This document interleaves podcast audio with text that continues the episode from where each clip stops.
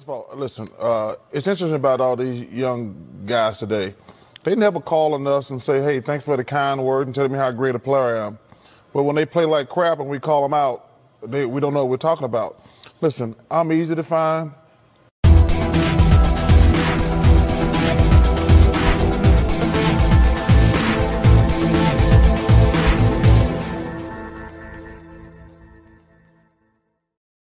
What is going on, ladies and gentlemen? It is your host, Nathan Snell, Big Nate Sports Talk Podcast. I hope you're all having a great week. Happy Friday.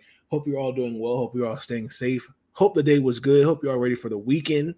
Uh, this is episode eight, season 11 of the podcast. Um, in this episode, we are preview giving our outlook for the MLB playoffs postseason. But uh, before we get into this, a few things I want to say up front.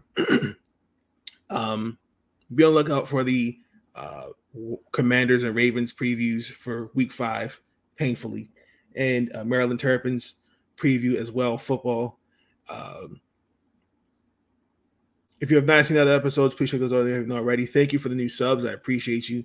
Um, as far as the episodes being uploaded on Spotify, uh, I have been behind on, on, that. I will get those up uploaded as soon as possible. So be please be patient with me as we are progressing moving, progressing if slowly but efficiently.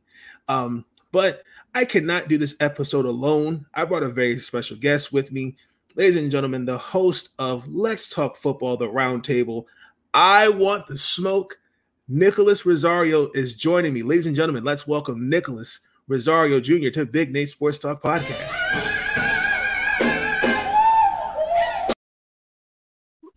Hey, What's up, Nate? How are you? What's going on, Nick? How you doing, buddy? I'm good, man. It's Friday night. You know, I'm here in uh, Chi Town, enjoying the cool October weather, but uh, not too bad today. We had a nice 50 degree day with sunshine, so pretty good stuff. You know, I'm just, uh, as they say, hanging and banging and ready to talk some baseball. So.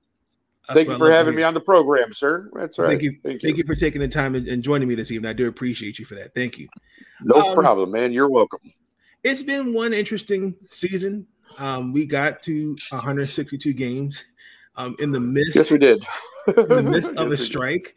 Um, I was very concerned. I didn't think there would be baseball. We got what well, we were, we're 100 days, and then it all came to their senses like, oh, we're going to play ball. Um, oh yeah, no. So really quick, um, we're going to start off with retirements as of recently. Um, we had some retirements throughout the season, but three that stuck out to me the most: uh, David Price, Kurt Suzuki, and Stephen Vogt. Uh, David uh, Price, we all know we went to that school in Vanderbilt. Um, mm. Tampa Bay, Tampa Bay Rays, Boston Red Sox, Dodgers. Uh, great pitcher. Uh, if if you if you have my feet to the fire, I think he was definitely the definition of an all star. Um, what do you what, what is your fondest memory of David Price? Hmm, David Price, probably the one. Oh, man, and I know, I know, I hope I don't mess this up because I'm pretty sure this is the right memory. But you know, I'm getting older, Nate, and I'm trying to, you know, I get stuff mixed up sometimes.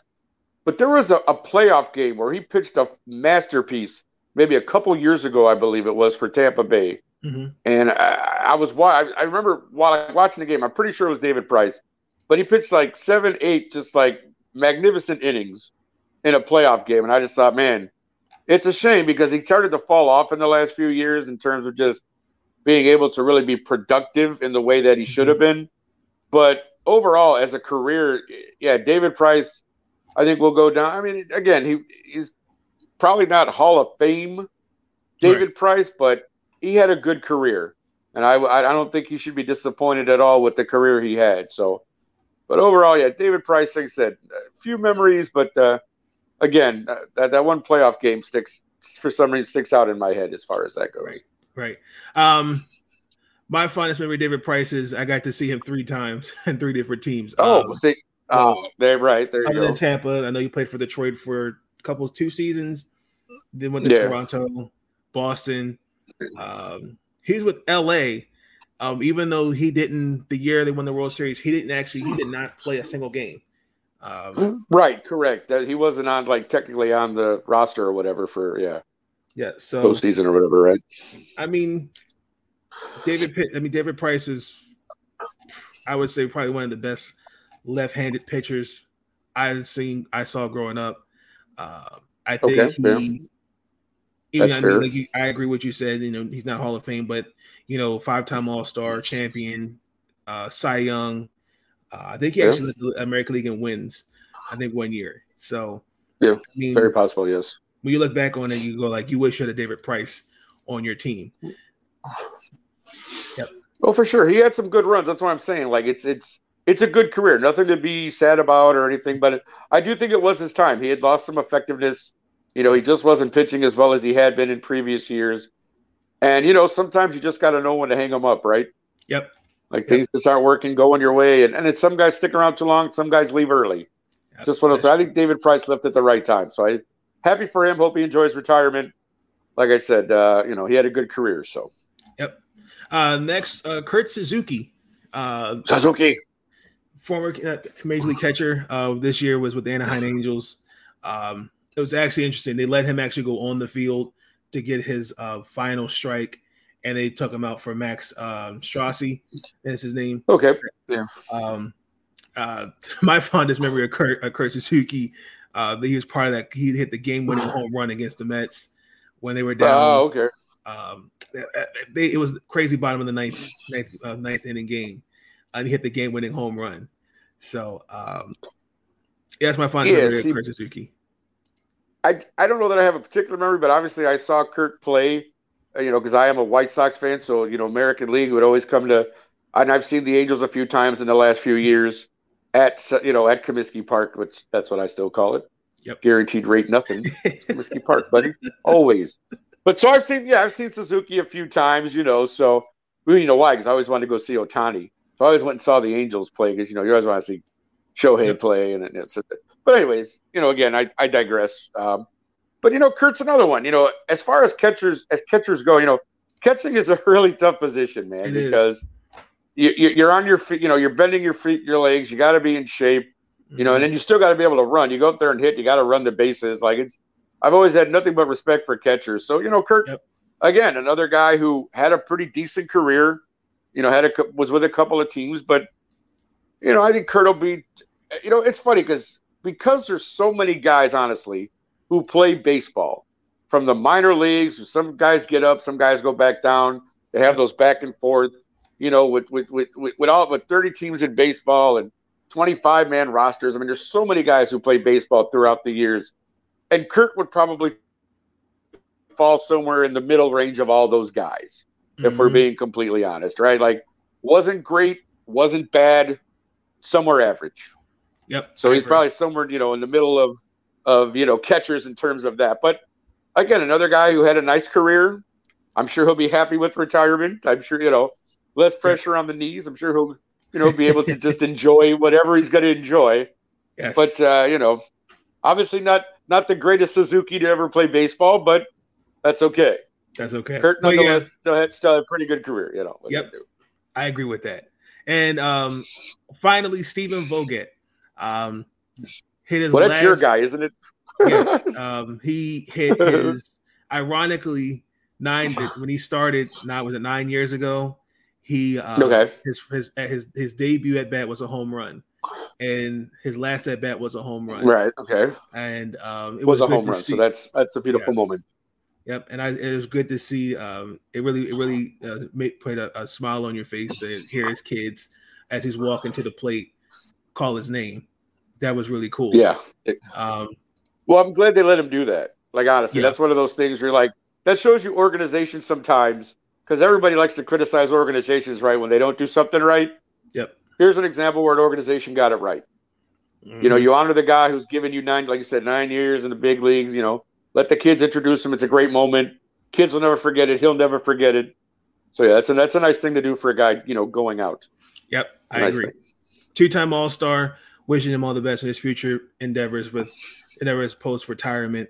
Um, we'll probably see him on ESPN calling baseball games or something to watch. Never know. I agree. Never know. Right, you, you know, never know. You never know. Those guys always they always pluck guys who you know played the game like, hey, come on, let's do some announcing. Yep. Yep. I'm gonna do some of that. Other guys that did retire. Um, Edwin Jackson, he retired before the season was over. Uh, Tony Watson. Talk about a journeyman. What yes. you played like ten teams. I think, I think he, he did stints with both the Cubs and the White Sox. Like Edwin Jackson's been everywhere. He even played. that guy was like, That's what I'm saying. Like that, Jackson's been everywhere. That guy's like he's the journeyman pitcher of like American or baseball just in general. Like just yep. everybody knows who Edwin Jackson is. He's like I said, he played at least ten different teams. So Yep. You got to yep. give him. You got to give him that. He, he had a, he had a, probably a longer career than he probably should have. So you know, kudos to Edwin Jackson. I think he actually. I think he might have played four for fourteen because I think what's his name? Uh, oh, really? Octavio Dodo. Dotel, yeah, Dotel. Yeah. I think he played yeah. for thirteen. I think he played for thirteen. Oh, did he? Did he beat the record? Teams. Did he beat him? Yeah, it was fourteen. Yeah. Did he beat him? I think, yeah, I think okay. it is. I think Jackson played for fourteen. I think the last team. Look was, at that. That's uh, Tigers. I want to say. That's almost half the teams in the in the, in the Major League Baseball. So there you go. Exactly. Edwin's been everywhere. He's probably got 14 everywhere. jerseys in his house too, one from every team, just hanging up somewhere. Or something. It wouldn't surprise me. It really wouldn't surprise. That's me. an accom- That's an accomplishment in of itself. You think about it. Play for Bobby 14 different on, teams. Buddy? Hey, Bobby, how you doing, buddy? Yes. Now we're going to tra- transition into the most uh, the hot the hottest take so far of the post of, of this season.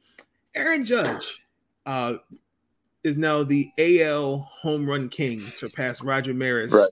And but for some unknown reason, we're bringing up Barry Bonds' name. You know, is he the true home run king?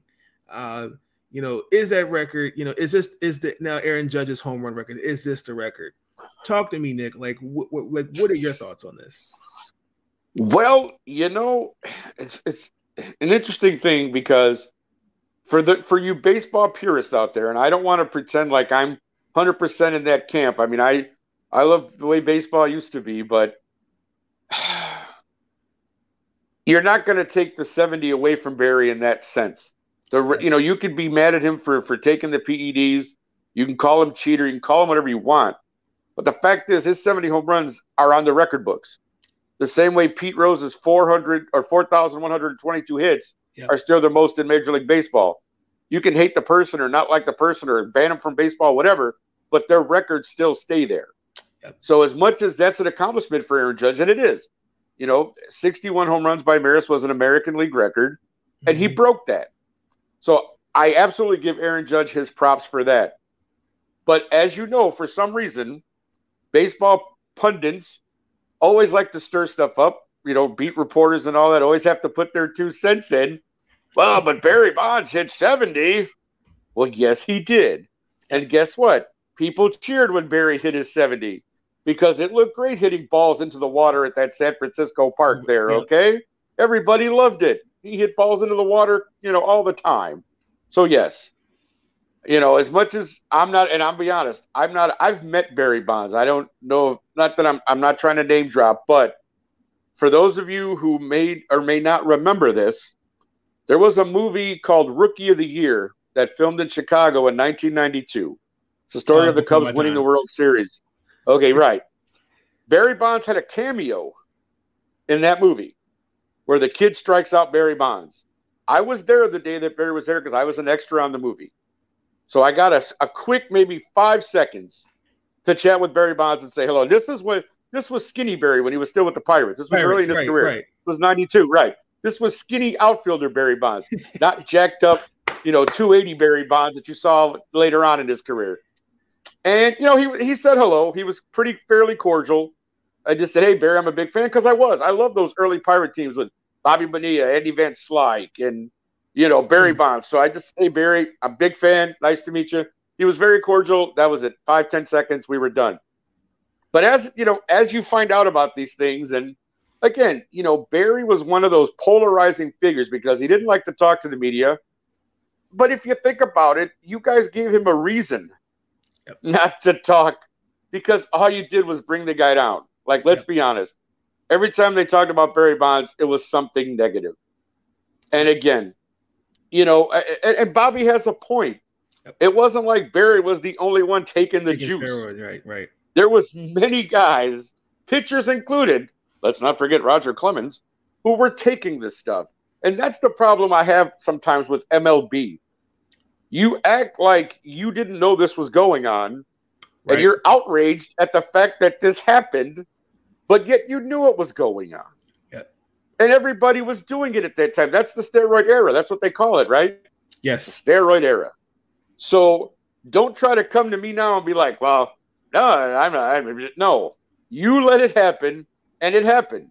Barry hit 70 home runs, 760. Like he broke the home. He broke Hank Aaron's record.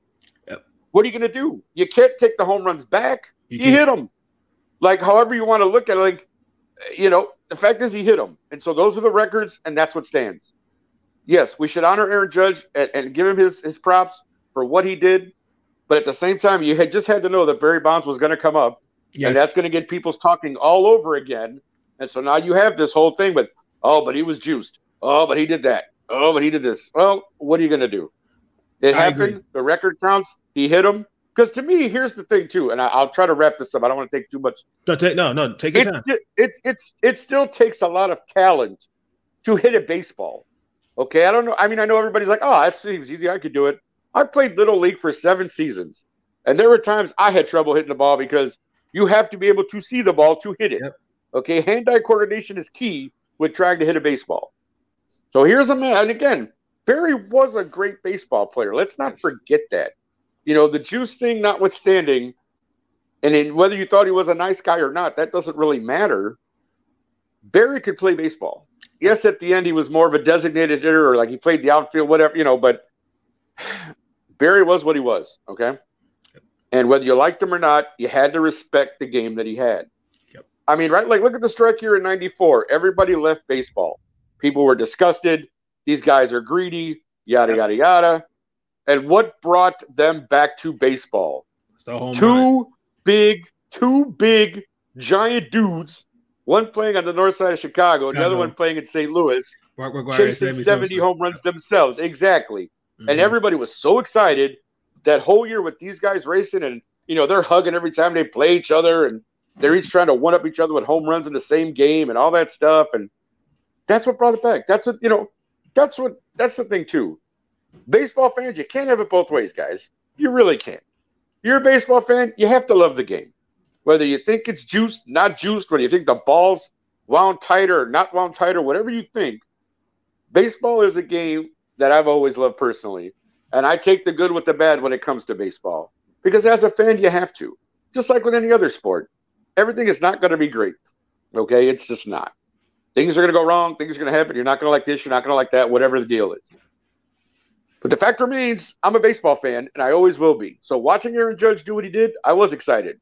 You know, watching Sammy Sosa and Mark McGwire live doing that, it was great for baseball. Okay. Mm-hmm. Whether it was juiced or not, it was just, it brought people back to baseball.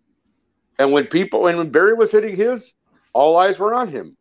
Like you said, ESPN always did cut-ins. Barry's going for this. Barry's going for that, right? Same with Judge. Will he hit 62? Will he not hit 62?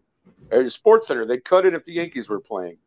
It's a story, guys. It is what it is. It what's make it it's what makes baseball what it is. And I just think that, you know, you have to take the good with the bad with baseball and just enjoy it. It's a game in in the grand scheme of things, it's a game, and we all have our th- you know that's that's really all I have to say. Like I said, I don't want to no. overextend what I'm trying to say, but just enjoy it, give judges props. You know, they're going to mention Bonds fine. But at the same time, you know, Judge now has the American League record for home runs. The Yankees are probably going to go far in the playoffs, if not, you know, playing the World Series and possibly win it. So Yep. enjoy that. Enjoy your and Judge. You know, Barry Bonds is what he is. Judge doing it 61 years after Maris hitting 62 in, in the game made that record 99 and 61. The baseball connoisseur base. That's what they tell you. Don't mess with the gods, right? The gods are Yes. always there, aren't they? The baseball that's gods are, you know, No, don't mess with them. I, I mean, you you you hit it right on the head with everything. Like I, I didn't see Barry Bonds when he was in Pittsburgh. I saw him when he was in San Francisco. Um, Correct, right. like unfortunately like one thing like i've noticed is is that we have a hard time letting go of the past like whatever like he, Oh. whether he whether he he took something or not we have to move on from that major league baseball benef- benefited off it like you said um Mhm. you know and and again you know let's not forget there were seasons the year they went on strike that were completely taken away you know frank thomas Mhm. for example uh, yes. should have been MVP that year. Um, I think Tony Gwynn was on pace, um, Yeah. Tony, they were on fire that year. Exactly. on pace to. I think the Padres were on pace to win how many games. I mean, so many things were like taken away from certain individuals. Um, I just Mm-hmm. Yeah, like my my ability to see the White Sox play the Yankees at Yankee Stadium in '94. I actually was in New York in no, I was I was in New York in '94. I moved there in August of '94. Uh, I that we can get into that story some other time as to why I moved there, but they the Sox were scheduled to play the Yankees in September at Mhm. Yankee Stadium, and I had thought about going, and then the strike happened, and I wasn't able. I was robbed of the opportunity, and of course, never got the opportunity to go to the actual Yankee Stadium, the old one, because now there's a new one, and I was kind of disappointed by that. That I was a little mad at baseball because I got missed my opportunity to see the Sox play the Yankees in Yankee Stadium, which for me would have been a great thing. But yeah, so I mean, there's things like that. The strike really did put a damper on baseball for a few years did. until again the home run ball Home run came thing. back and everybody was excited. But I think I think it was I think it's also too uh, to to kind of give guys like Mike Piazza, Ken Griffey Jr., Frank Thomas, and others, you know, their flowers too. Like Oh yeah, Ken Griffey, you know, in Seattle, Mike Piazza when he was with the Dodgers, then went to the Mets. Frank Thomas went to the White Sox. Like oh yeah. every you know, the Atlanta Braves with Maddux, Glavine, Smoltz. Um, Uh, one of the best pitching staffs ever, my friend. Yes, And only Yes. and only one World Series for that, for all that. Playoffs I- I- every year.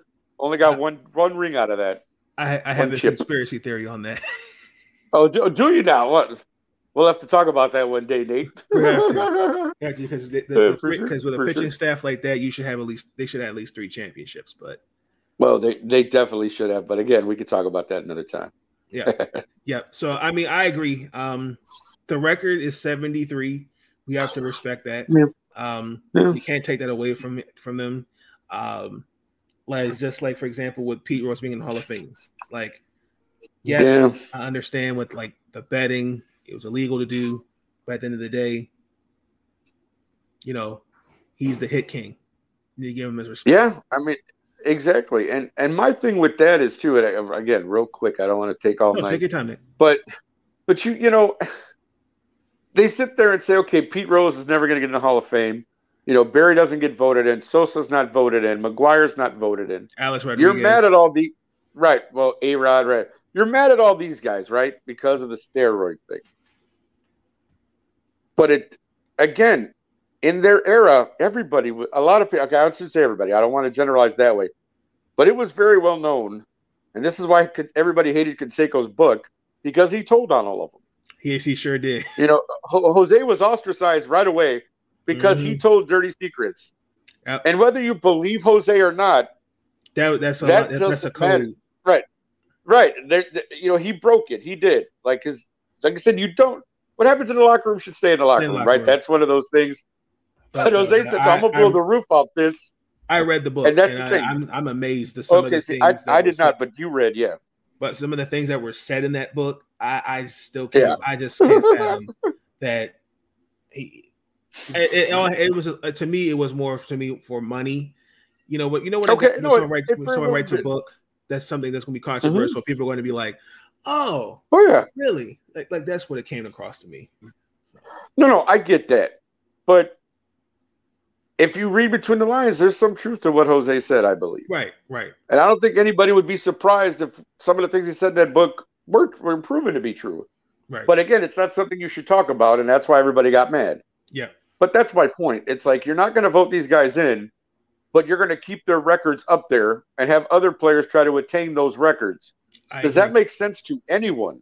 Nope. Honestly, again, whether you agree or not, whether you think you know Sosa and McGwire are, are you know a holes or whatever, the fact of the matter is, they resurrected baseball at a time when baseball desperately needed them. And these guys hit over 600 home runs each. That Yeah, it just crazy. I mean, it, regardless of if they're juicing or not, that's an accomplishment. hmm Well, I mean, again, because you still have to hit the ball. There's coordination involved. You know, you could say, ah, but that guy's served. No, people were not serving it up to them. Maybe towards the end a little bit, maybe, but again, nobody was personally going, yeah, I want Sammy to get the record. I'm just going to throw him some meatballs so we can hit him over. But you know, these guys legit. You know, and again, I remember Sammy when he played on the White Sox. He was a skinny right fielder. Oh my who, god. you know, he was like Barry Bonds. He was like Barry Bonds, like literally. They, they they were almost identical in size both times at the beginning of the career and at the end of their career. They look like each other. Because I had, Sosa I had ballooned saw up- Sammy Sosa in an Oro uniform, and I don't want to talk about that. Okay, well, we don't have to. He's also been three different shades, but that's another story all entirely. But my point is, exactly, you you look like a Neapolitan ice cream at one point. I'm telling you, he was pink, white, and he was dark white and then pink. I don't know what happened to Sammy, but anyways, the point is that yeah, you know, you're going to keep these guys' records, but yet you're going to admit them from the Hall of Fame. Does that make any sense to anyone? Honestly hmm regardless of what they may have done, their transgressions, whatever you feel about it. I mean, come on.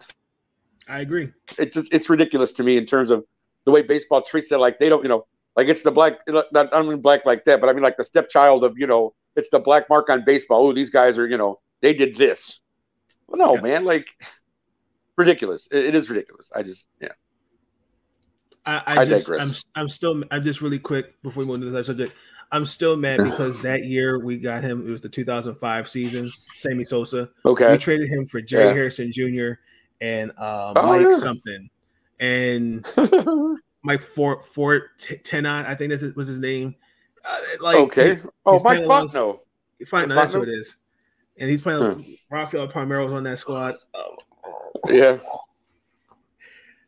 uh, I'm not. I'm not letting that go. I'm sorry. I can't. Okay. No, that's, that's fine.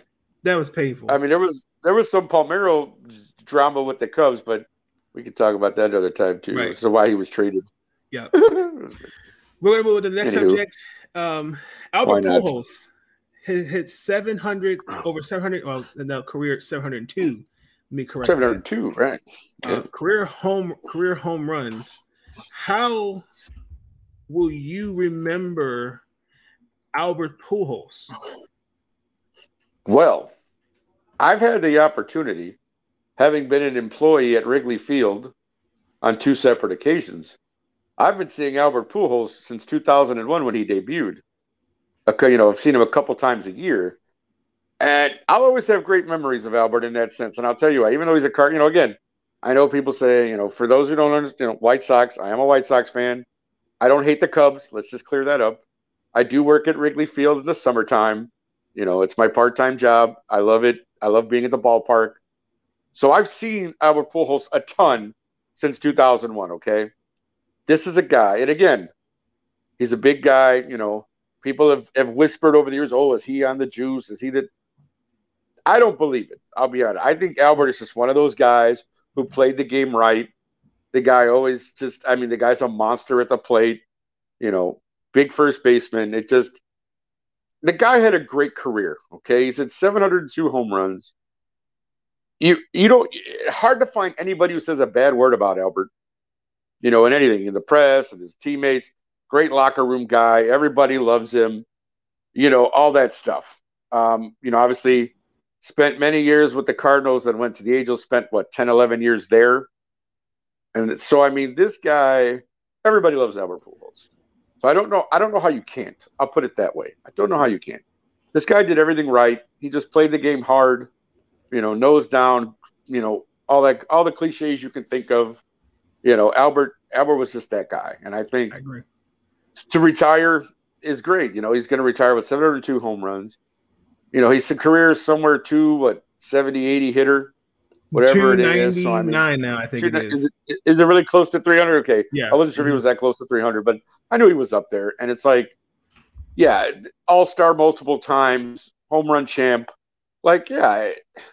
Now, this is a great career. Let's put it this way. This is what separates Albert from a bunch of guys. He had a great career. Yep. And it spanned what, 20 years? 2001 was his debut. So 21 years yep. in the majors. So 21 years in the majors. I mean, you just got to tip your hat to the guy. There's nothing else you can say. Like this guy, just a great ball player. Like that's, you know. So yeah, I mean, hats off to Albert. Enjoy retirement. You're only what, 40 some years old, early 40s. So enjoy life, my friend. Uh, you know, bon voyage, whatever you do.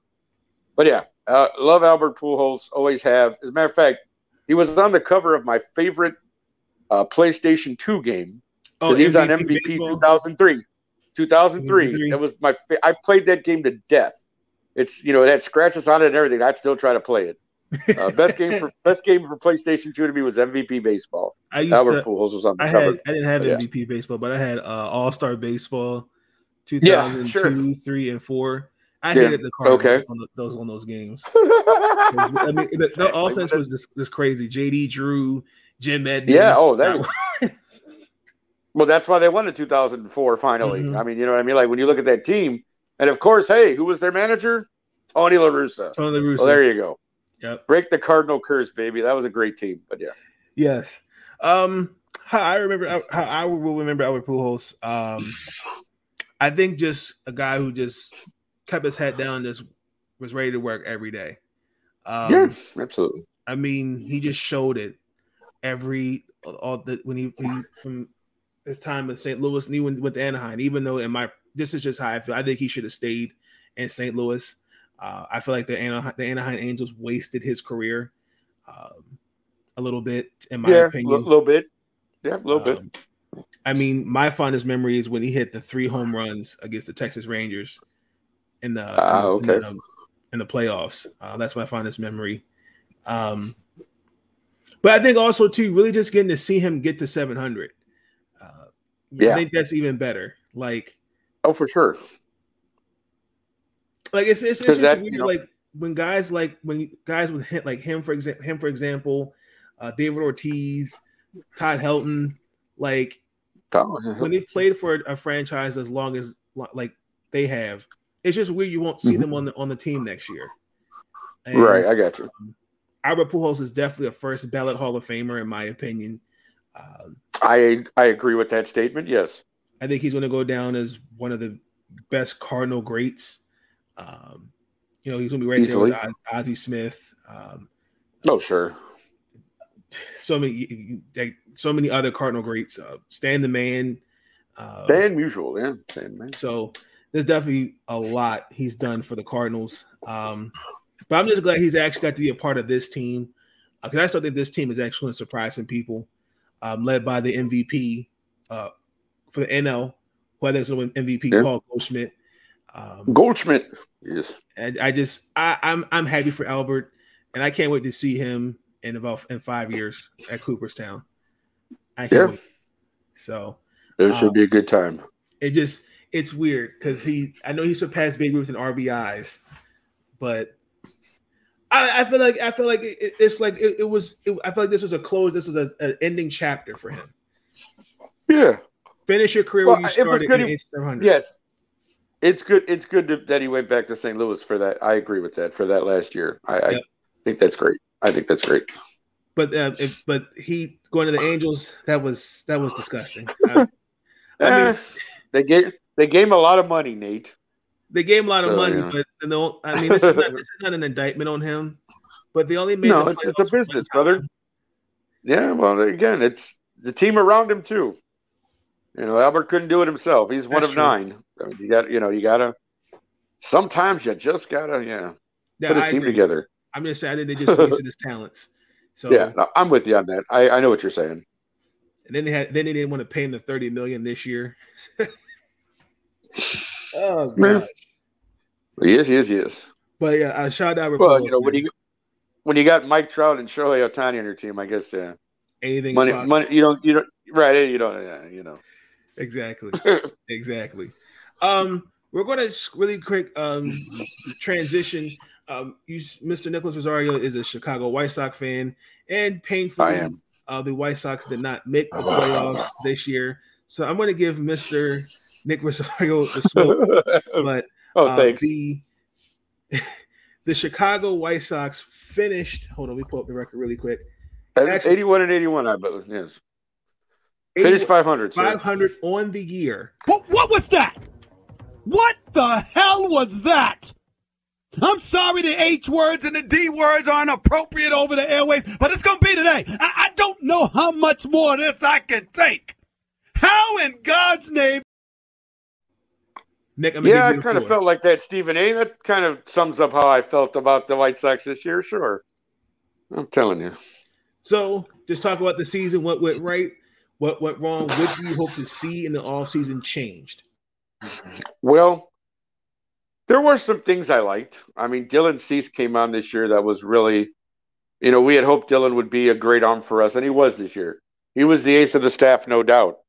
Um, you know, you know, it's it, it's funny because when you looked at this team at the beginning of the year, a lot of people, even pundit, there was a couple of people who predicted the Sox to get to the World Series. Okay, and I was like, yeah, I'm very optimistic that at least we'll get past the first round of the playoffs this year. We'll make a run. You know, we'll make some noise. We were returning a lot of our start, you know, a lot of our starters. Again, Dylan Cease was going to start for us. We had Kopech, Giolito, Lance Lynn. You know, I thought, yeah, we're ready to roll. We got our pitching staff in order, and injuries happen. Some bad managerial thing. You know, here's the thing. Let me let me just clear this up right away. Tony La Russa was hired as the manager last year, right? And everybody was like, and I believe me, I was not for it. And not because I don't admire Tony or appreciate what he did as a manager in Major League Baseball. I just didn't think he was the right fit for this team. And there were times where you, you know, countless times actually, and again, being the being the armchair coach, that you just went, Tony, what are you doing?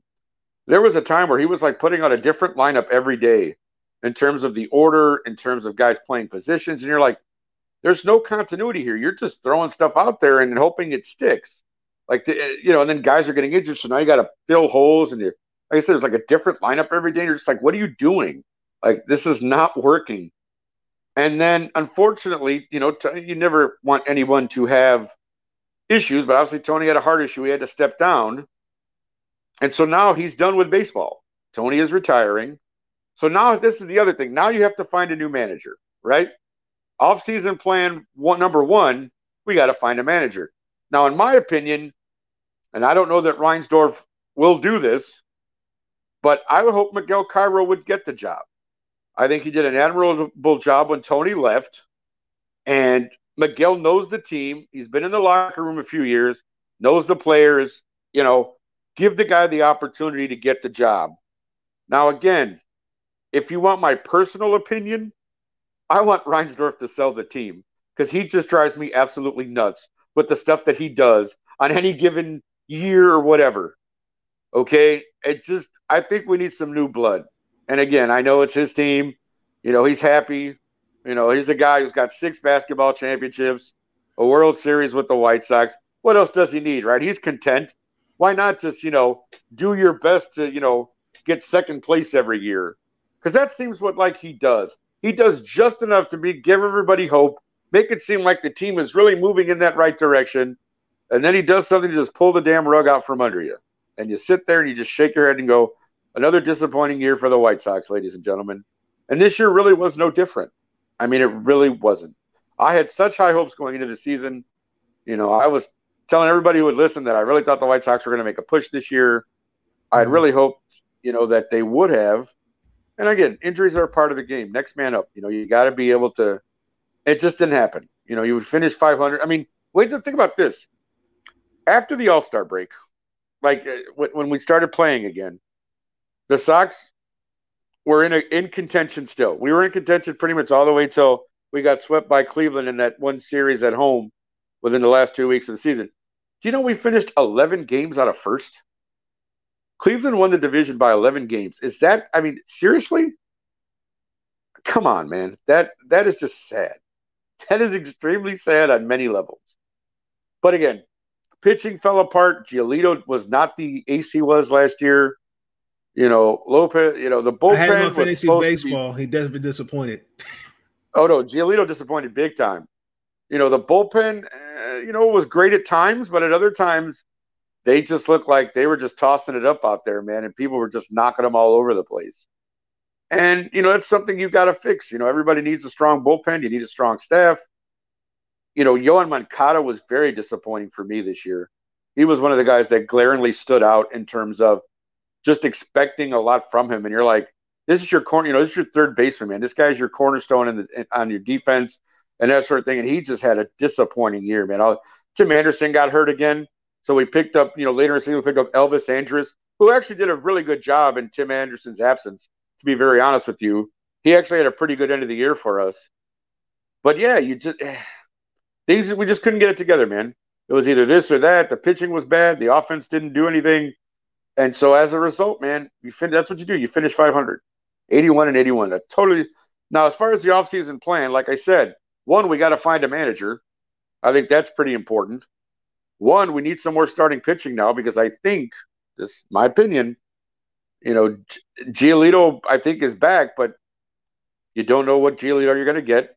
You know, you hope Dylan Cease capitalizes on what he did this year, comes back. Kopech, you know, had some trouble. You hope that he rebounds. You know, Lance Lynn, I'm not sure what you're going to do there. But yeah, I think we need to pick up a pitcher or two, make sure that bullpen is solid. And, you know, another left handed, uh, see, that's the thing too left handed bat. We didn't have a left hand, a real left handed power hitter on our team in terms of to come off the bench and provide us with a spark. Yeah, but Sheets didn't play every day, man. Like he, they I would can spot him. you he'd do Anthony this. Santander for Gavin Sheets. Yeah, well, you might. You know what? Hey, you want a GM? We could do that. But I'm just telling you, man. I just we needed to pick up some. We needed to pick some. Honestly, we needed some more left-handed power, and we didn't pick it up. Like Schwarber was available. Mhm. Schwarber had what thirty something home runs for the Phillies this year. Yep. If I'm not mistaken, almost forty. Cheat code. Well, I'm just saying though, bro. Do you tell me I agree. Schwarber couldn't have done any better in, in Comiskey Park than what Oh, he he did would, he, would, he, would have tore the ball off of Comiskey Park without a shot of a doubt. I agree Ex- with that. Exactly. And did we go get him? No, we did No. not. Why? Probably because he would have cost a little bit of money, and Reinsdorf wasn't willing to spend that money. What about It's Jose I don't know. Like, it- well, that guy's the MVP of the team. I really hope he comes back next year. To be very honest with you, because here's a guy who's solid. If nothing else, he's a locker room leader. I mean, the guy is solid all the way around. He he hits for average. He always has a good average. You know, 280, 290. He hits 30 some home runs a year, 100 RBIs. What else do you want from the guy? Mhm. You know what I mean? Like he, he's a he- he's a rock on our team. He really is, and I, I really hope Jose comes back next year. You know, he's getting older. He's been in what 10 years now or so, 10, 11 years in the league. Something like that. He's our elder statesman. Yeah, and, and it just yeah, it's it, you know, I, I hope he I really hope he comes back. I love Jose Abreu. Uh, you know, he's in that mold of White Sox first baseman that we've had we've been very lucky the last what 30 years. Frank Thomas, Paul Konerko, Jose Abreu. Great first baseman in the White Sox organization the last 30 years. Definitely can't argue with that. But again, one title to show for it, my friend. one title to show for it. So what can you do? Now- 2005 will live on forever in my heart. I definitely agree with you. That was a good team. Now, I wanted to ask you this question a while ago. Now, Sure. during this this season, uh, you guys played the Yankees, and Yes. um, there was something between Tim Anderson and unfortunately Josh Donaldson that was said. Um, Yeah. Oh yeah. led, Okay. Which led to Josh Donaldson being suspended for one game. Um, Yes. what as a as a white as you following the White Sox, what was your take on that? Uh, I don't. I see. Here's the thing. Tim is a fiery guy, okay, and obviously there was some stuff from the year before with Donaldson. And Don, but see, here's the thing too. Donaldson had a reputation for kind of being one of those guys who rubbed uh, teammates the wrong way. It appeared Where, wherever he went, there seemed to always be a problem with Josh. And so I, I I don't remember exactly what it was, but I know the year before that him and Donaldson had gotten into it about something. They were drawing at each other, I think, at second base about something. And somehow that carried into the next year. Again, I don't know why. I don't know exactly what was said, obviously. But yeah, you just, I don't know, you know. I know sometimes boys will be boys, but it seemed like I, I would really like to know because it seemed like it was a very serious thing. Like I said, Donaldson gets a one game suspension for it. So again, I don't know if you know Tim maybe should have gotten the same thing or whatever he said. You know, they said to each other, whatever the thing was, they were drawn back and forth. You know, I just chalk that up to again. There's obviously something there. They some you know they rubbed each other the wrong way. Like not everybody's going to get along in baseball, that's for sure. You got different personalities, you got this and that, and obviously Tim just wasn't having it with Donaldson, and Donaldson obviously wasn't going to back down from anything Tim had to say or whatever. And so there you go. And so you know this is what ends up happening. So I don't know. Yeah, I, I don't know exactly what it was, but nonetheless, you know, sometimes in baseball that just happens. You mentioned. What can you do? I agree. You mentioned. I want to go back to the really. I just wanted to ask that question, but nope. back to the, no, back sure. to the manager perspective. Now, Tony La Russa, for those who give you to give context, um, had to, had to get a pacemaker. He's been having some yeah. health issues for the past few years, and mm-hmm. uh, August 30th was his last game, I believe, as manager, and yeah, uh, he stepped down. Um, when you when you look at when he when you look when Miguel Cairo's took took took over, mm-hmm. If if Miguel Cairo is not the guy, mm-hmm. who else do you see the White Sox could go after as manager? I like Miguel Cairo. I well, think he should be a manager. Yeah, um, that's a very good question, honestly, because with Reinsdorf, I never know. And I've heard a few names like Girardi, and I'm going, eh, he's got that nice cushy gig with the Marquee Network. I don't think Joe wants to come to the South Side and deal with Reinsdorf, right? Nor does you know. And again, I, I've and again not name dropping, but obviously with working at Wrigley Field, I've met a lot of these guys.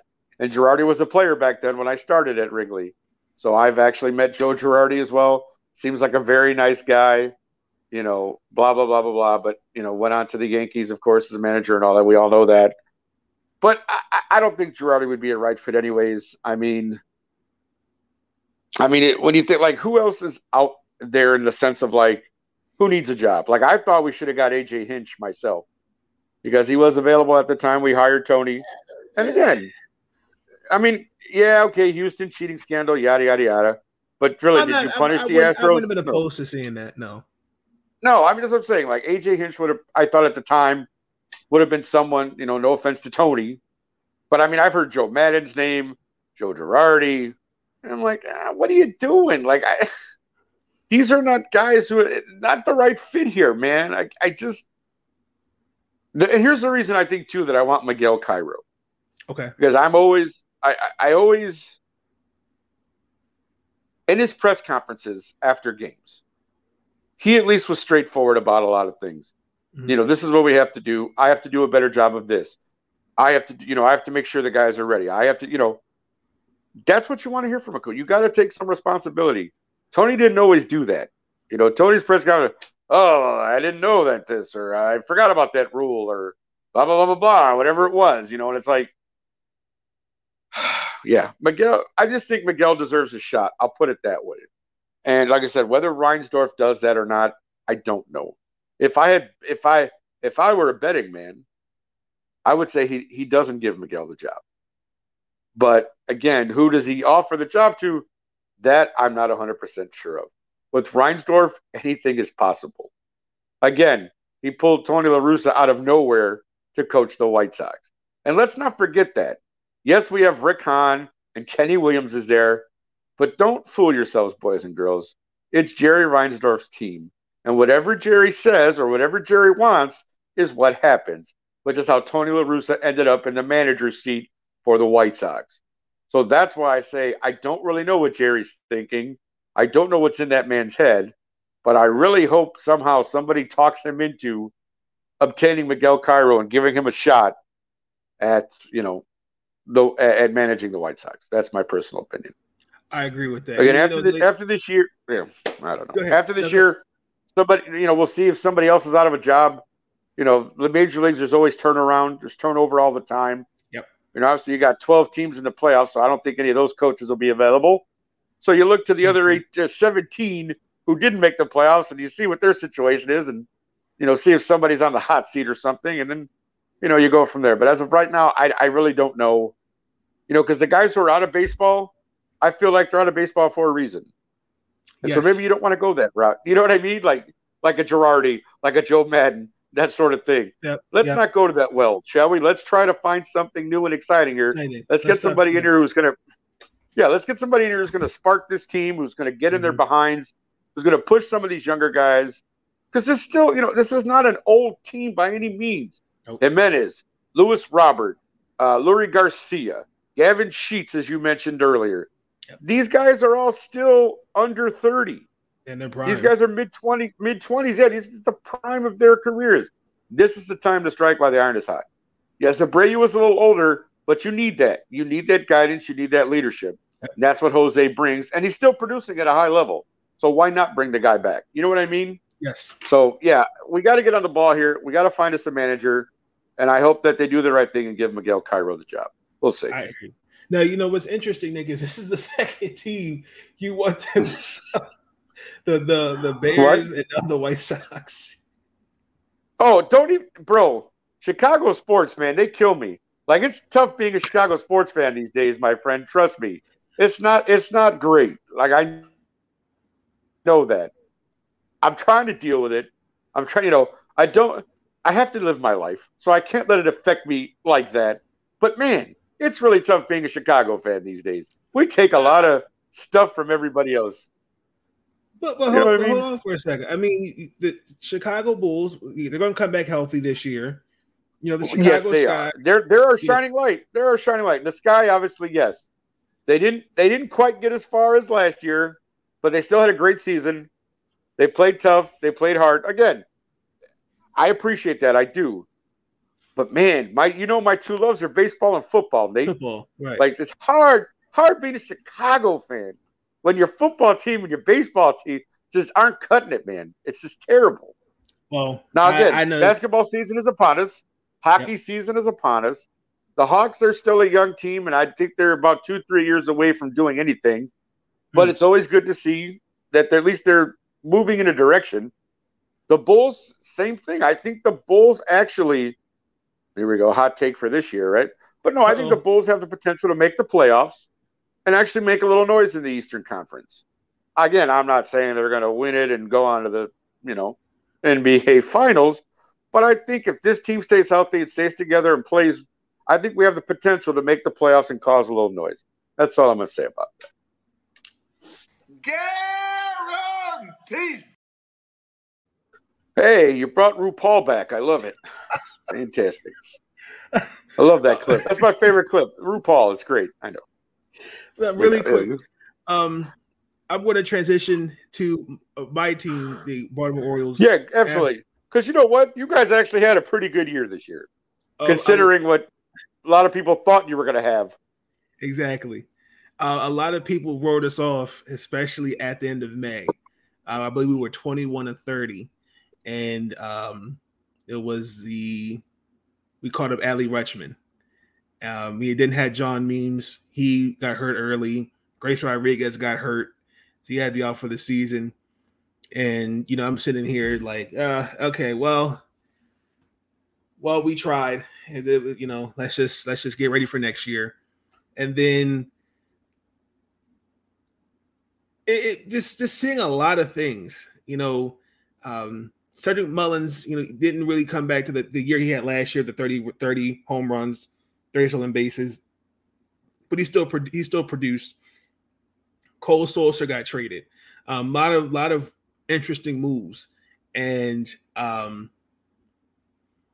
I'm not going to go as far as to saying this Oriole team reminds me of the the year we won the wild card with Mark Reynolds and Joe Saunders and those guys, but I'm just proud of the resiliency that they showed. Um, there, there are some things the Baltimore Orioles do need to fix. I think they need a couple. They need they need, they need a couple starters. Um, they need to work on the bullpen a little bit more. I think the bullpen needs some fixing, and they definitely need a couple pitchers. Uh, as much as I think Jordan Lyles, I like to see him back here for another year. He was definitely our our technically our de facto number one guy, innings eater. Uh, but when it came down to others, I needed you, you need you want to get guys deeper into innings, and that's something we just really struggled on. Um, I, I thought trading Trey Mancini, it still kind of stings um, but that's what happens when you, are part of a, re, a, rebuild. Somebody that you know has been with us for quite some time, even you know the best player on your you know on your on your club may have to go for the greater good of the team. And um, I definitely think this year is a starting point for where we're ready to compete for next for 2023. Michael Elias knows that. Um, and I and it's just I'm really proud of the fact that we still stayed the course even through the midst of the drama with the Angelos family, um, particularly the, the, the sons, uh, younger brother, older brother, battling over whose team it is. No, I, he wants to sell the team. Like and, and you know then you know Miss Angelos kind of gets involved. It's just been a mess. I really do hope Peter Angelos is doing well, is doing okay. I know past few years he has been doing well health wise, um, but he had the the fall a couple years ago, Major League Baseball stepped in and said, "One of y'all, someone got to take over the team." So um, I'm really proud of proud of these guys. Um, Brandon Hyde, you know, I feel bad, bad for him because it felt like he was just a, a sacrifice lamb, and um, I'm glad that he's been given the opportunity to prove that he deserves to be uh, the manager for this team. Um, but the sky's the limit for this team. I do see some things happening. I could see some guys be traded, but um, I think we all know what we. I think I kind of see the plan. I see the vision for the offseason. It's going to be a good one, and that payroll will finally, finally be up there amongst the great teams.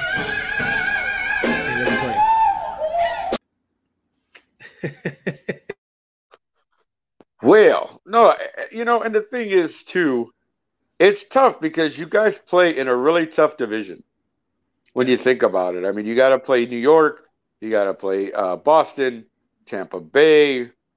Uh, who else is in your division there? That's the uh, the East. That's uh, Toronto. I mean, they got three teams in the playoffs this year. That East division. So it's. A, I mean, again, I, I give you guys credit. Like I said, you had a pretty good year from where you started. You man, you know, you're in that wild. You know, you were kind of in that wild card race where they would they would include Baltimore like in the wild card standings. Like you'd see them and you go, hey, the Orioles might have a yep. shot. But you know, again, very tough in the American League this year uh, with the way a lot of the teams played. But again, you know, you finished the game better than the White Sox, who were predicted to, like I said, be in the World Series this year by some people. So I think that's a win, my friend. You know, for young, because like you said, the la- you know the last time I can remember, and again, not trying to pour salt on your wound here, my friend, but the last time I remember okay. Baltimore being really relevant was in the '80s, early '80s. You know, we played Baltimore 80, yeah. in '83 it, you know, in the American League Champion Series, whatever, you know, back then it was just, you know, a few teams that made the playoffs. But you guys beat us mm-hmm. three to one to move on. You know, it was like, oh, great, we lost to Baltimore. You know, like, ah, come on. But that's the, you know, that's one of the last times I really remember Baltimore like being a serious contender. And like, you know, it's been a lot of years. And I know, like I said, you made the wild card. You guys have made the playoffs here and there, but it's been a tough go yeah. for Oriole fans. You got that nice, beautiful I mean, stadium me, and Camden Yards. You know, you know it's nice. Yeah. What are you gonna do? Mean, for me, and again, you you've me, been a fan all your life, right? Yeah, yeah. I mean, for me, like the last true taste of success, I believe, was the '97 season, the year uh, okay, yeah. turning to rest that Jeffrey Maier's catch. Uh, that was fan interference. Uh, okay. I don't care anyone's got to say. Um, I'm not letting that go. right. I'm sorry, I can't. Nope, oh, um, fair enough. And then yeah, after that, I, I, I saw this team really struggle. I mean, I saw like the team at its lowest. I mean, we had yeah. good, good, good players like Jeff. Did Conine, you lose 100 games Sirhall. one year? Yeah, we did. did. We lost 100 like for two year? straight years. 100. Yep. Yeah. yep. Like, man, like, what's going on in Baltimore? Fired, yeah. Yeah. Yeah. Like, well, I mean, the thing is with that, you know, we traded guys a year too late. Manny Machado, Zach Britton, we should have traded them a year before. And unfortunately, when you, you know, it's yeah. it's interesting looking at that trade now.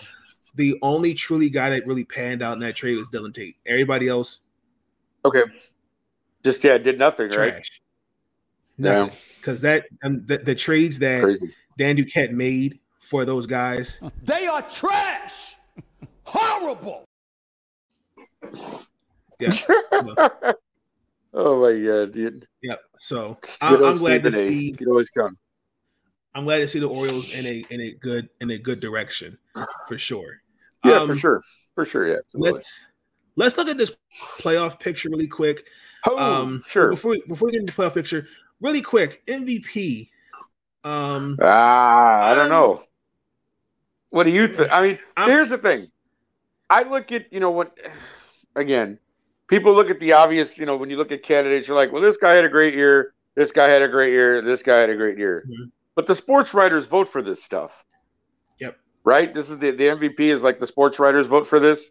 yes, So I mean, you know, do you throw in an Aaron Judge for what he did in an MVP? I, have mean, did he do enough?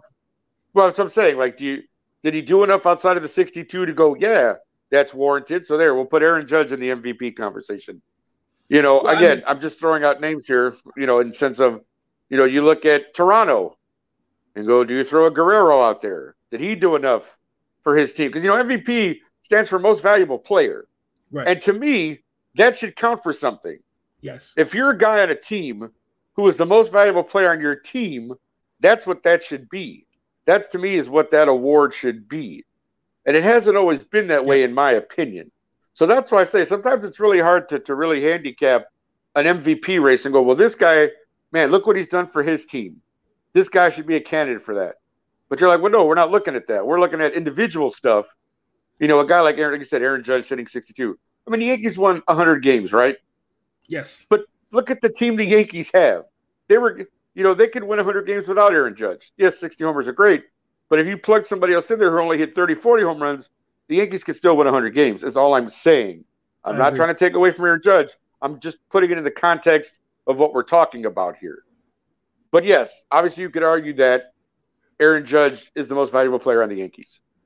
But again, yep, that what about other guys on other teams who have had just as good of years, maybe not as many home runs, but they were the MVP of their team, and who should you know? So that's all I'm saying. Like I never with this stuff, I always kind of have a problem with trying to figure out who should really get the nod. But again, would I be upset if Aaron Judge got it? Probably not. Like again, your team wins 100 games, you hit 62 home runs. I mean, you've got a good average.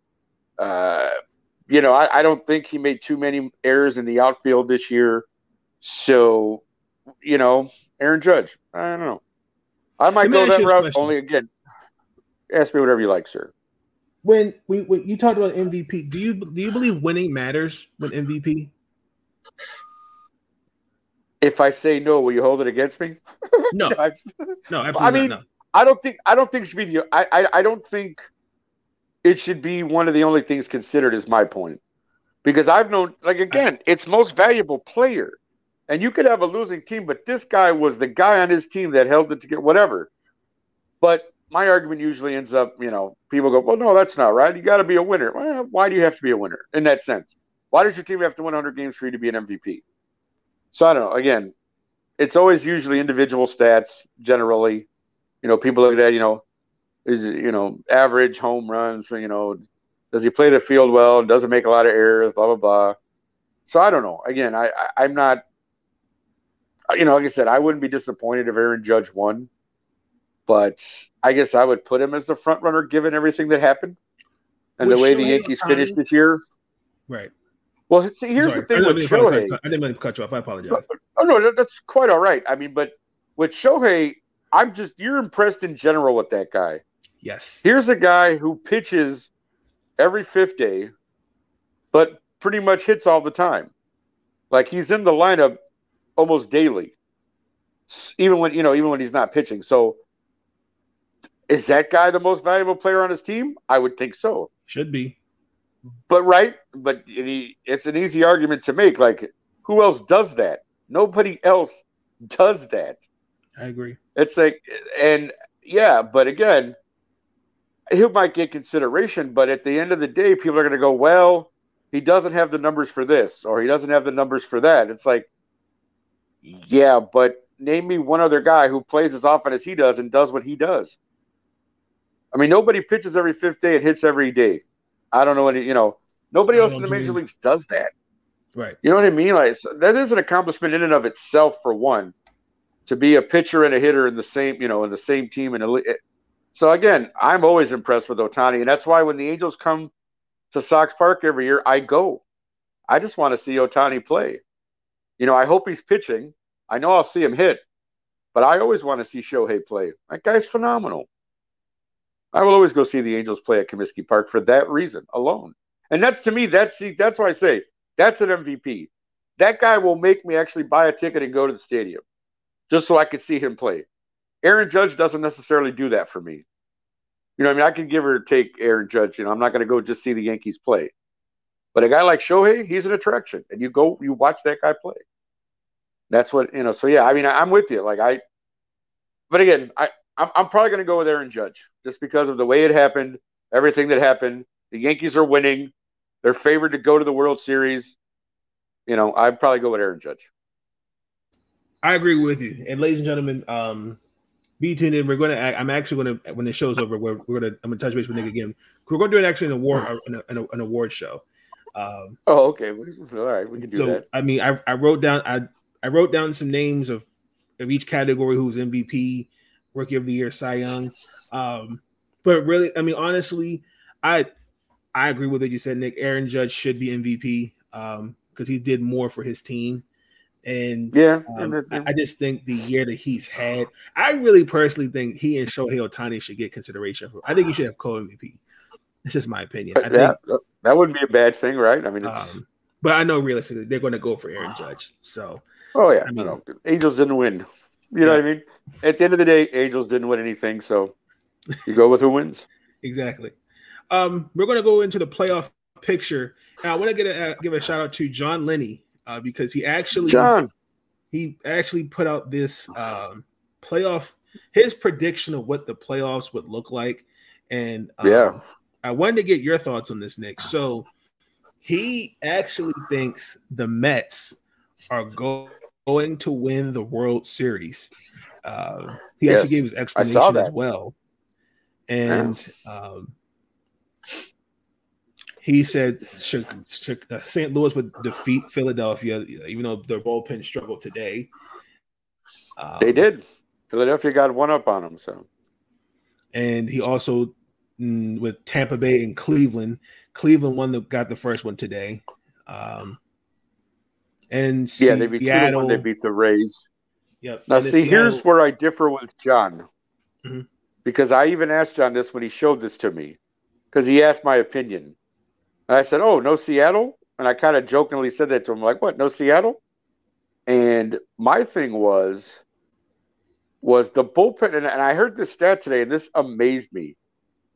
Major League Baseball is hitting 200 against that Seattle bullpen with Munoz and the other guy. Like today, Castillo started for Seattle and pitched like seven and two thirds, scoreless baseball. And then Munoz came in and finished the game. That pitching for Seattle, if that holds up, look out, my friend. Because that pitching is what win pitching is what wins in playoff time. Let's be honest. Everybody can hit the ball. Everybody does. But if you can pitch in the playoffs, you're gonna go far. And I'm telling you, I know Seattle kind of snuck up on everybody this year, but they're for real, man. And they're here to play. I, I and agree. I'm telling you, if that pitching holds up, look out because Seattle will go far. Now, again, yep.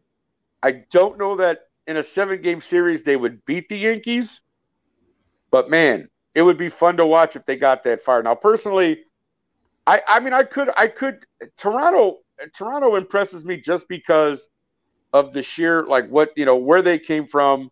You know, Toronto's and hasn't been relevant really in years, but you've built the team with Bichette and Guerrero and Springer and these guys and they're playing good baseball. Yep. So you root, you know, you root for a team like Toronto. You're like, these kids are good. I like to watch them play. They're energetic. Yada yada yada. The whole thing, right? You know, they got a catcher that looks like a fire hydrant. That kid Kirk, like a little chubby guy playing catcher, Christian right? Kirk, but the guy uh, plays. Alejandro yeah. Kirk. Yep. Yeah, he looks like a fire plug, right? Doesn't he? Like, look at the guy. He looks like he's about 280 at five, you know, five seven and 280. But again, the kid goes out there and plays every day, man. He's a good catcher. Like you like Toronto.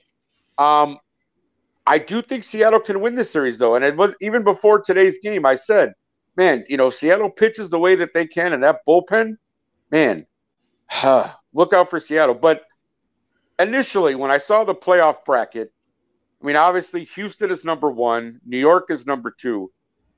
And I, I'm sorry, I have a thing for Dusty Baker. I like the guy. He doesn't win, unfortunately, when it comes to the big games. But I love Dusty Baker.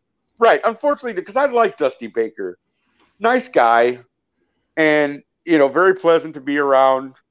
Yes. Okay. Third time, yes, I met Dusty Baker. He was the manager of Chicago for a few years. So, yes, I've met Dusty Baker. I'll just clear that out of the way now. Always a nice guy. Always said hello. Oh, yeah. People are going to be like, would you stop name dropping, Nick? I'm sorry. I work at a ballpark. No, I see a lot of people.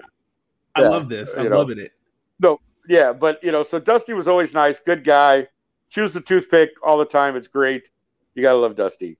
But yeah. no, looking at this though, like seriously, you know, Houston obviously is a powerhouse.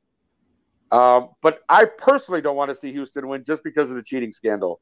Even though it may make me sound a little, you know, I'm just saying, like, whatever. You guys won, you won. Nobody's taking away the championship from you. I get it. You won, you won. But you know, I don't need to see Houston again. They won it. That's fine. Right. Um, but looking at this bracket, you're sitting to yourself, well, how do you bet against New York? Because you they could be either Cleveland or Tampa Bay in a seven game series. You know what I mean? And even with Houston, you're looking at Houston going, well, they get Seattle or Toronto. They're still looking, they could beat both of those teams in a seven game series. Yep. So I, you know, I hate to say it, but I wouldn't be surprised if you saw a Houston, New York, you know, championship series with the Yankees moving on to the World Series. I just, I, you know, again, not a particular Yankee fan, but I just think this year with the way they've rolled and you're riding the Aaron Judge wave, you know, I do think the Yankees could make the World Series, and I would probably give them the best odds right now out of any of the other teams there.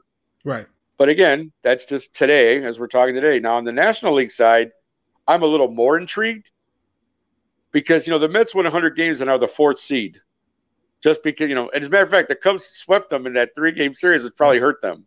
Yeah. So that's kind of one of those things you go, wow, you let the Cubs take you out like that? That's crazy.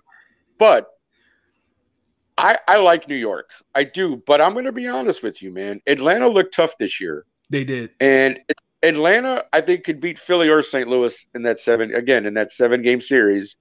I think they could take out St. Louis or Philly, which would put them in, you know, again the championship uh, I mean, does San Diego have enough to come back with you, Darvish and? Um, no, I'm oh, not. Oh, come on, what's up, boy?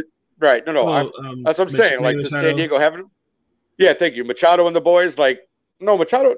Who's the guy who got Tatis got suspended? Sorry, Tatis is out. Yeah, for Tatis. CEA, yeah, Tatis is out. He got yeah, he's, he got suspended.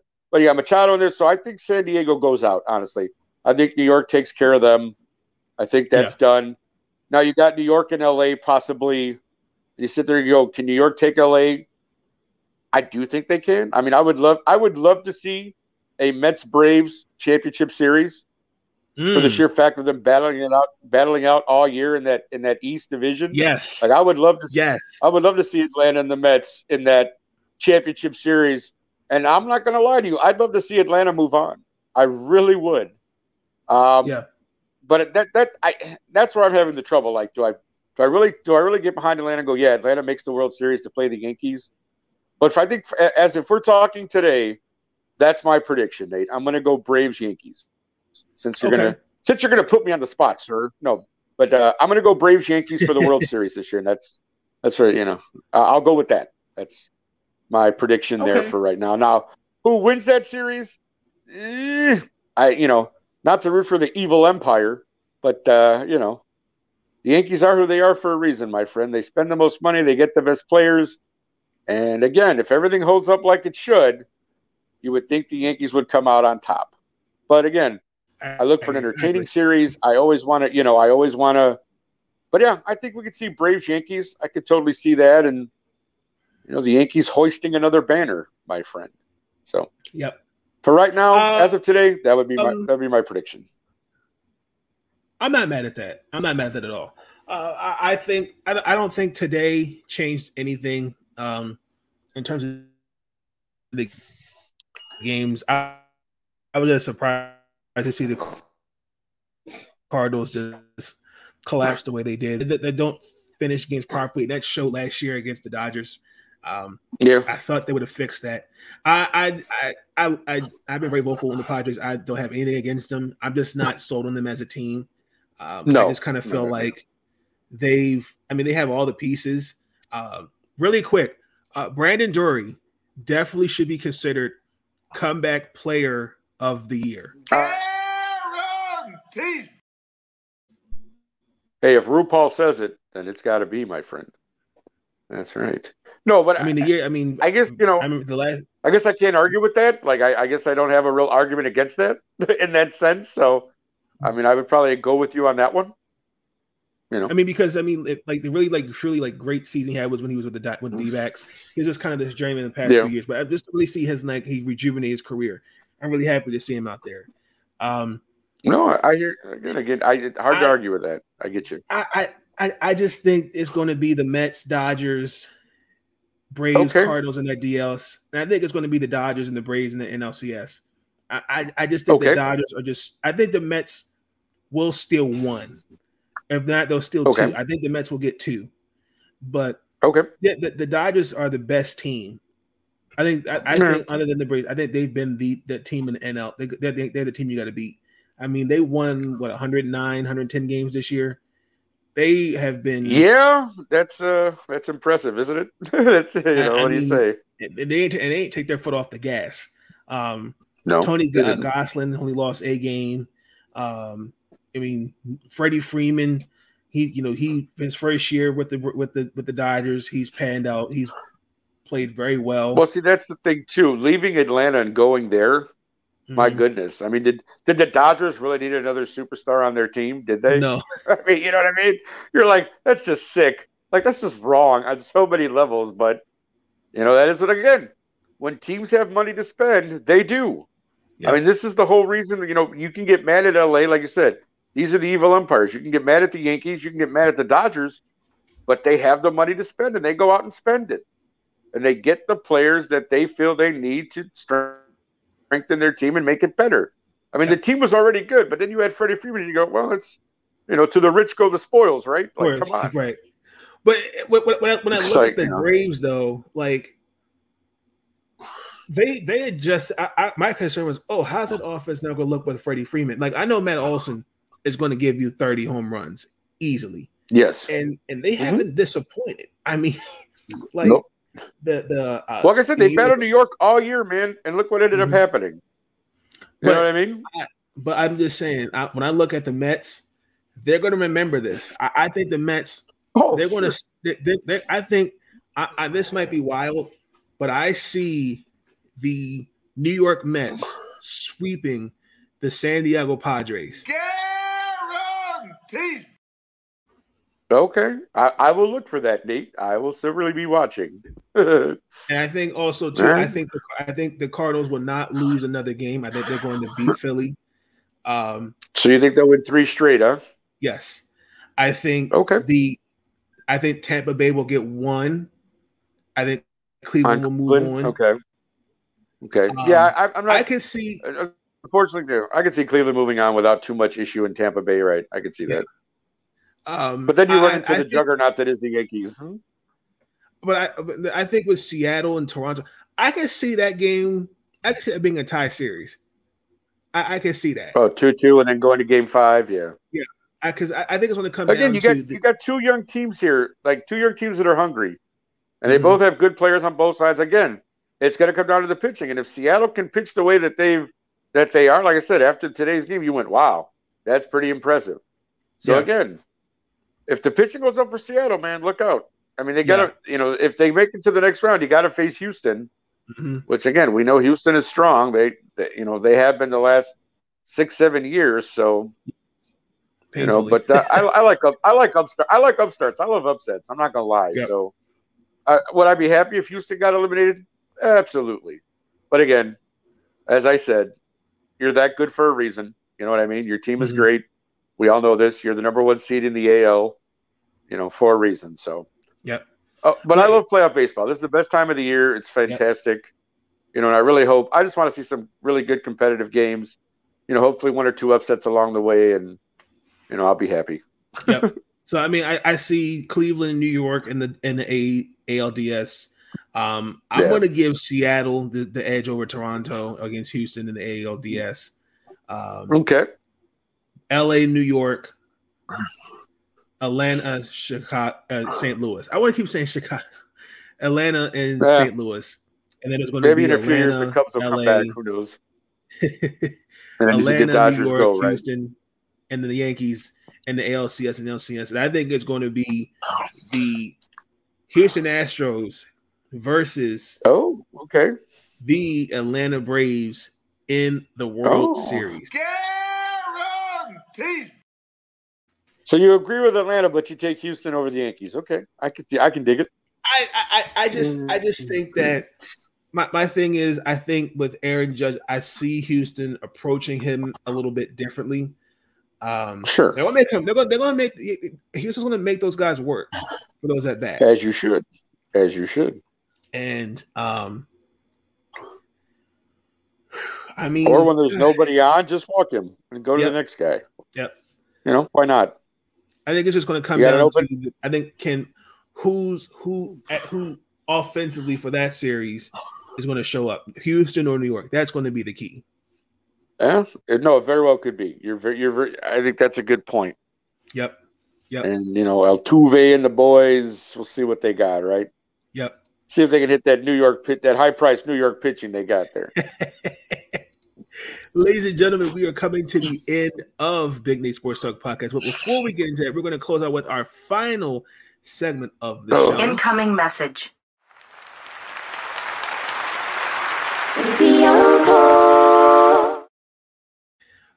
Final message. Um, Nick, I do appreciate you taking the time this oh. evening and uh, just talking baseball. Appreciate you. Uh, shout out to those that were in the comments earlier today. Much appreciated. Do you have any, you know, final message, final word you would like to say? Uh, you know, I well, I, I kind of mentioned this on Tuesday, and I guess maybe I'll just for anybody who didn't hear it, I'll continue it here. I love music, and I think I've made that known for anybody who's paid attention throughout the kind of the Let's Talk Football group and you guys and everybody. I love music. I sing all the time. I'm always doing so. You know, somebody says a line, I'll start singing a song that, that reminds me of that or whatever. And recently, the music business, you know, suffered a few losses in terms of artists. You had PNB Rock, who was murdered for his chain apparently while he was eating lunch, which, again, I, that's another comment for another time on that, you know, on that sort of thing. But you know, there's a young guy who loses his life for pretty much a stupid reason. Um, you know, but I know he was a big. My nieces were huge fans of this guy. They when he came to Chicago, they they went and got their tickets and saw the guy live and got their pictures with him. Seemed like a good kid, and you know was willing to talk to everyone. So it's a shame to see this such a young man get gunned down. You know, in the prime of his life, basically. Then of course, kind of from my generation, we lost Coolio, sixty years old. You know, for those of you, I mean, again, if you were alive in the mid '90s, you know that you know "Gangsta's Paradise" was probably one of the songs of the decade. You know, '95 that song was played all the time everywhere. If you if you guys remember the Box Video channel on TV, that video was played literally 40 times a day. You know, no everybody knew what Gangsta's Paradise" was. You know, and again, uh, that was probably his. You know, obviously that was his biggest hit. But Coolio was a guy who, you know, was still around doing you know reunion shows and all that stuff, and you'd see him and you know, 60 years old, he was still getting out there, and you know, unfortunately, he died of a heart attack. And then for you country music fans, we lost Loretta Lynn, 90 years old. Like this is, you know, uh, for those of you, you know, Loretta, one of her biggest hits was a song called "You're Not Woman Enough to Take My Man." And the reason I bring that up is again because I always laugh. If any of you've ever seen the movie Be Cool, you know that The Rock played a gay bodyguard in the movie, right? And so, as one of the things in the film, as he wants to get into show business. So he records a music video of him singing You're Not Woman Enough to Take My Man. And it's probably one of the funniest things you'll ever see in your life. So if you get a chance, watch Be Rent Be Cool, stream Be Cool, and wait for The Rock to come on and do Loretta Lynn's "You Ain't Woman Enough to Take My Man." It's absolutely hilarious, in your lap. But again, on a serious note, you know, RIP to those three music, uh, you know, musical people. It's you know, it's very sad, obviously, when anybody passes, but you know, music is a part of our lives. Everybody loves music. Everybody listens to some form of music. Everybody listens, you know. So to lose people who, in in any way, have impacted your life in that way musically, to me, I, that's a big loss. Like when Prince died, Michael Jackson died. Even though I didn't know those men personally, I grew up with them, and they were big part of my everyday life musically. And so those things do affect you a little bit. And like I said, I'm sure there were plenty of Loretta Lynn fans out there, plenty of Coolio fans, plenty of fans of PNB Rock. So to all of you, I say, you know, my condolences on your loss. And again, just it always is a good reminder that uh, you know appreciate every day, my friends, because you just never know. So that would be, I guess, my final message. Um, I I I second those thoughts. Um, you know, just take each day one day at a time. Um, just be um, mindful of the things that uh, whether you are a spiritual person, religious person, or not, just uh, the things right. that um, have happened to you have impacted your life positively. What has um, you know what has been blessed upon you. Um, I think sometimes as a society, um, as a global community, I think we miss miss the we miss that, and I think we have to remind ourselves of that daily. Um, you know, just think of the many things, the good things that uh, God has blessed us with. Um, and it's not, and it's not the. Uh, I heard in many songs, it's not, it's not the finer things in life. Um, there just, you go. You know, it's, you know, wealth of abundance. Um, you know, allowing to be, you know, just thinking God, love, being thinking God to see another day, um, and just just trying to be a good person and what you can do um, to be better each day, and um, yep. that would be my my my closing message as well. Um, I think if we remind ourselves of that daily, I think we'll definitely see a lot of positive and more upbeat um, um, my, of men, my mentalities, and then we just had to be reminded of each other of that yeah, daily. So that's definitely my my final message. Um, ladies and gentlemen, be tuned in for future episodes. Um, I'm going to go ahead and record uh, the Ravens and Commanders previews.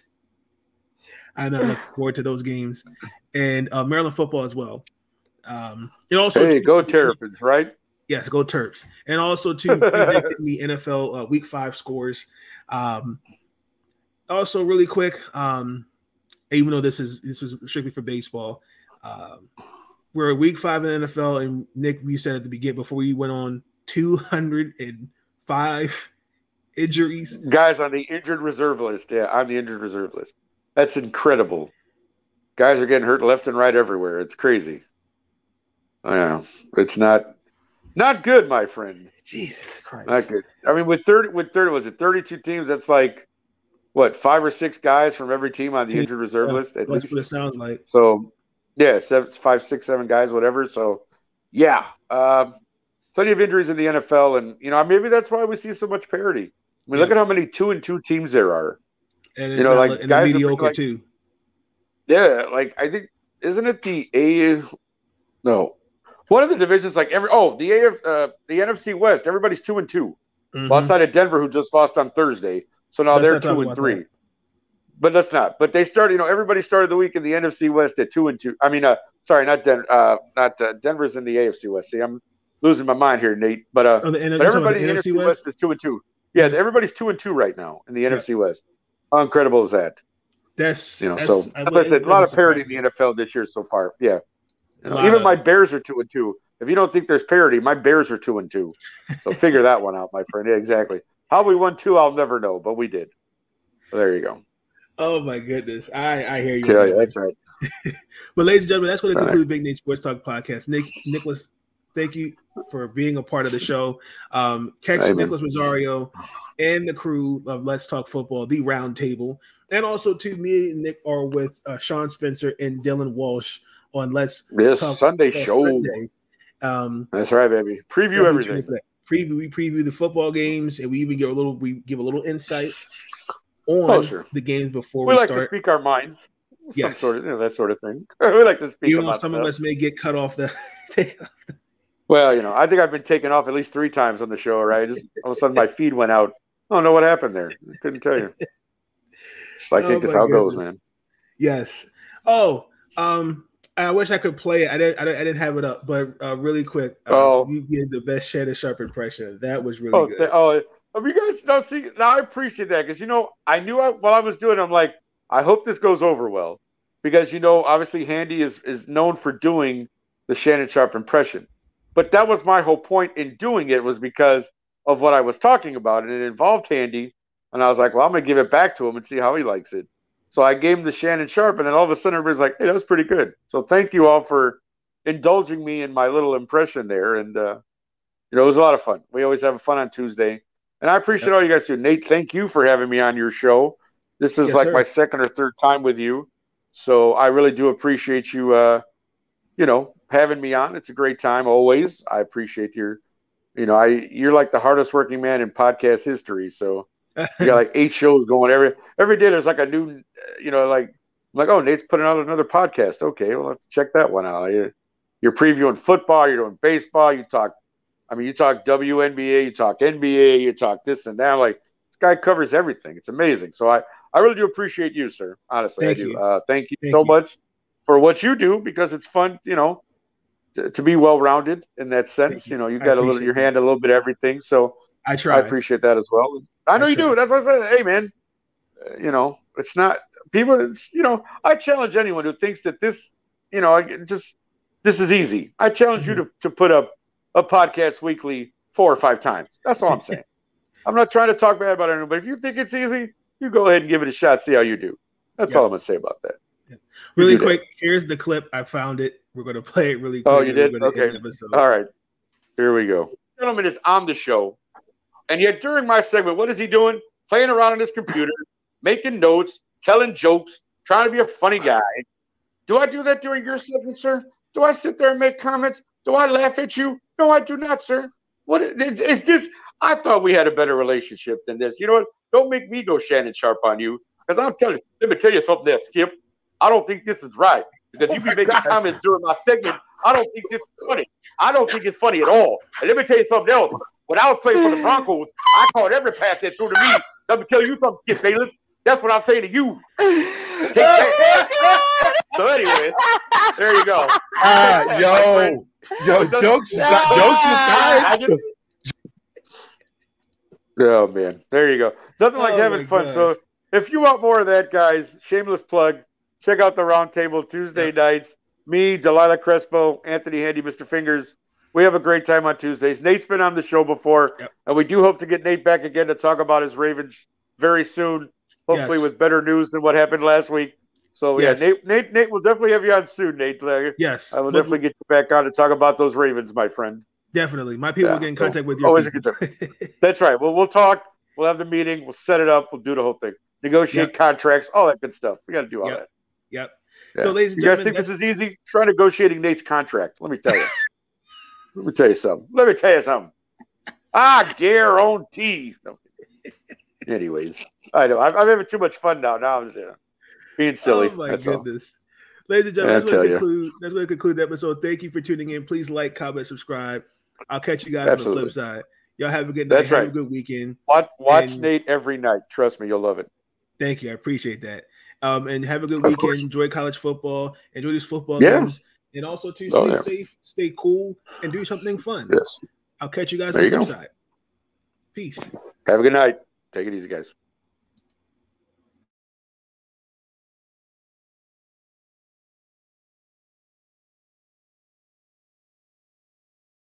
Uh, but I get sick of these guys complaining. Uh, these you, young guys, they never call us and say, when a coach is wrong, I'm to call him out. But when players are wrong, I'm to call them out. Thanks for the kind words. But listen, I'm to criticize guys that they deserve it. And listen, they can kiss my ass if they don't like it.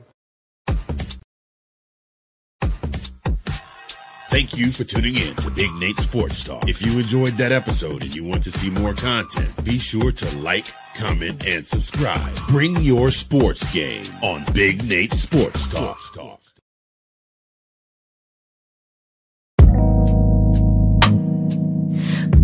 Broken.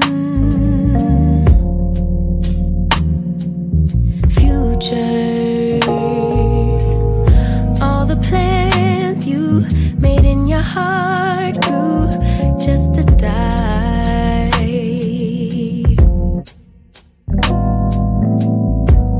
And now your damaged goods, damage should have never been.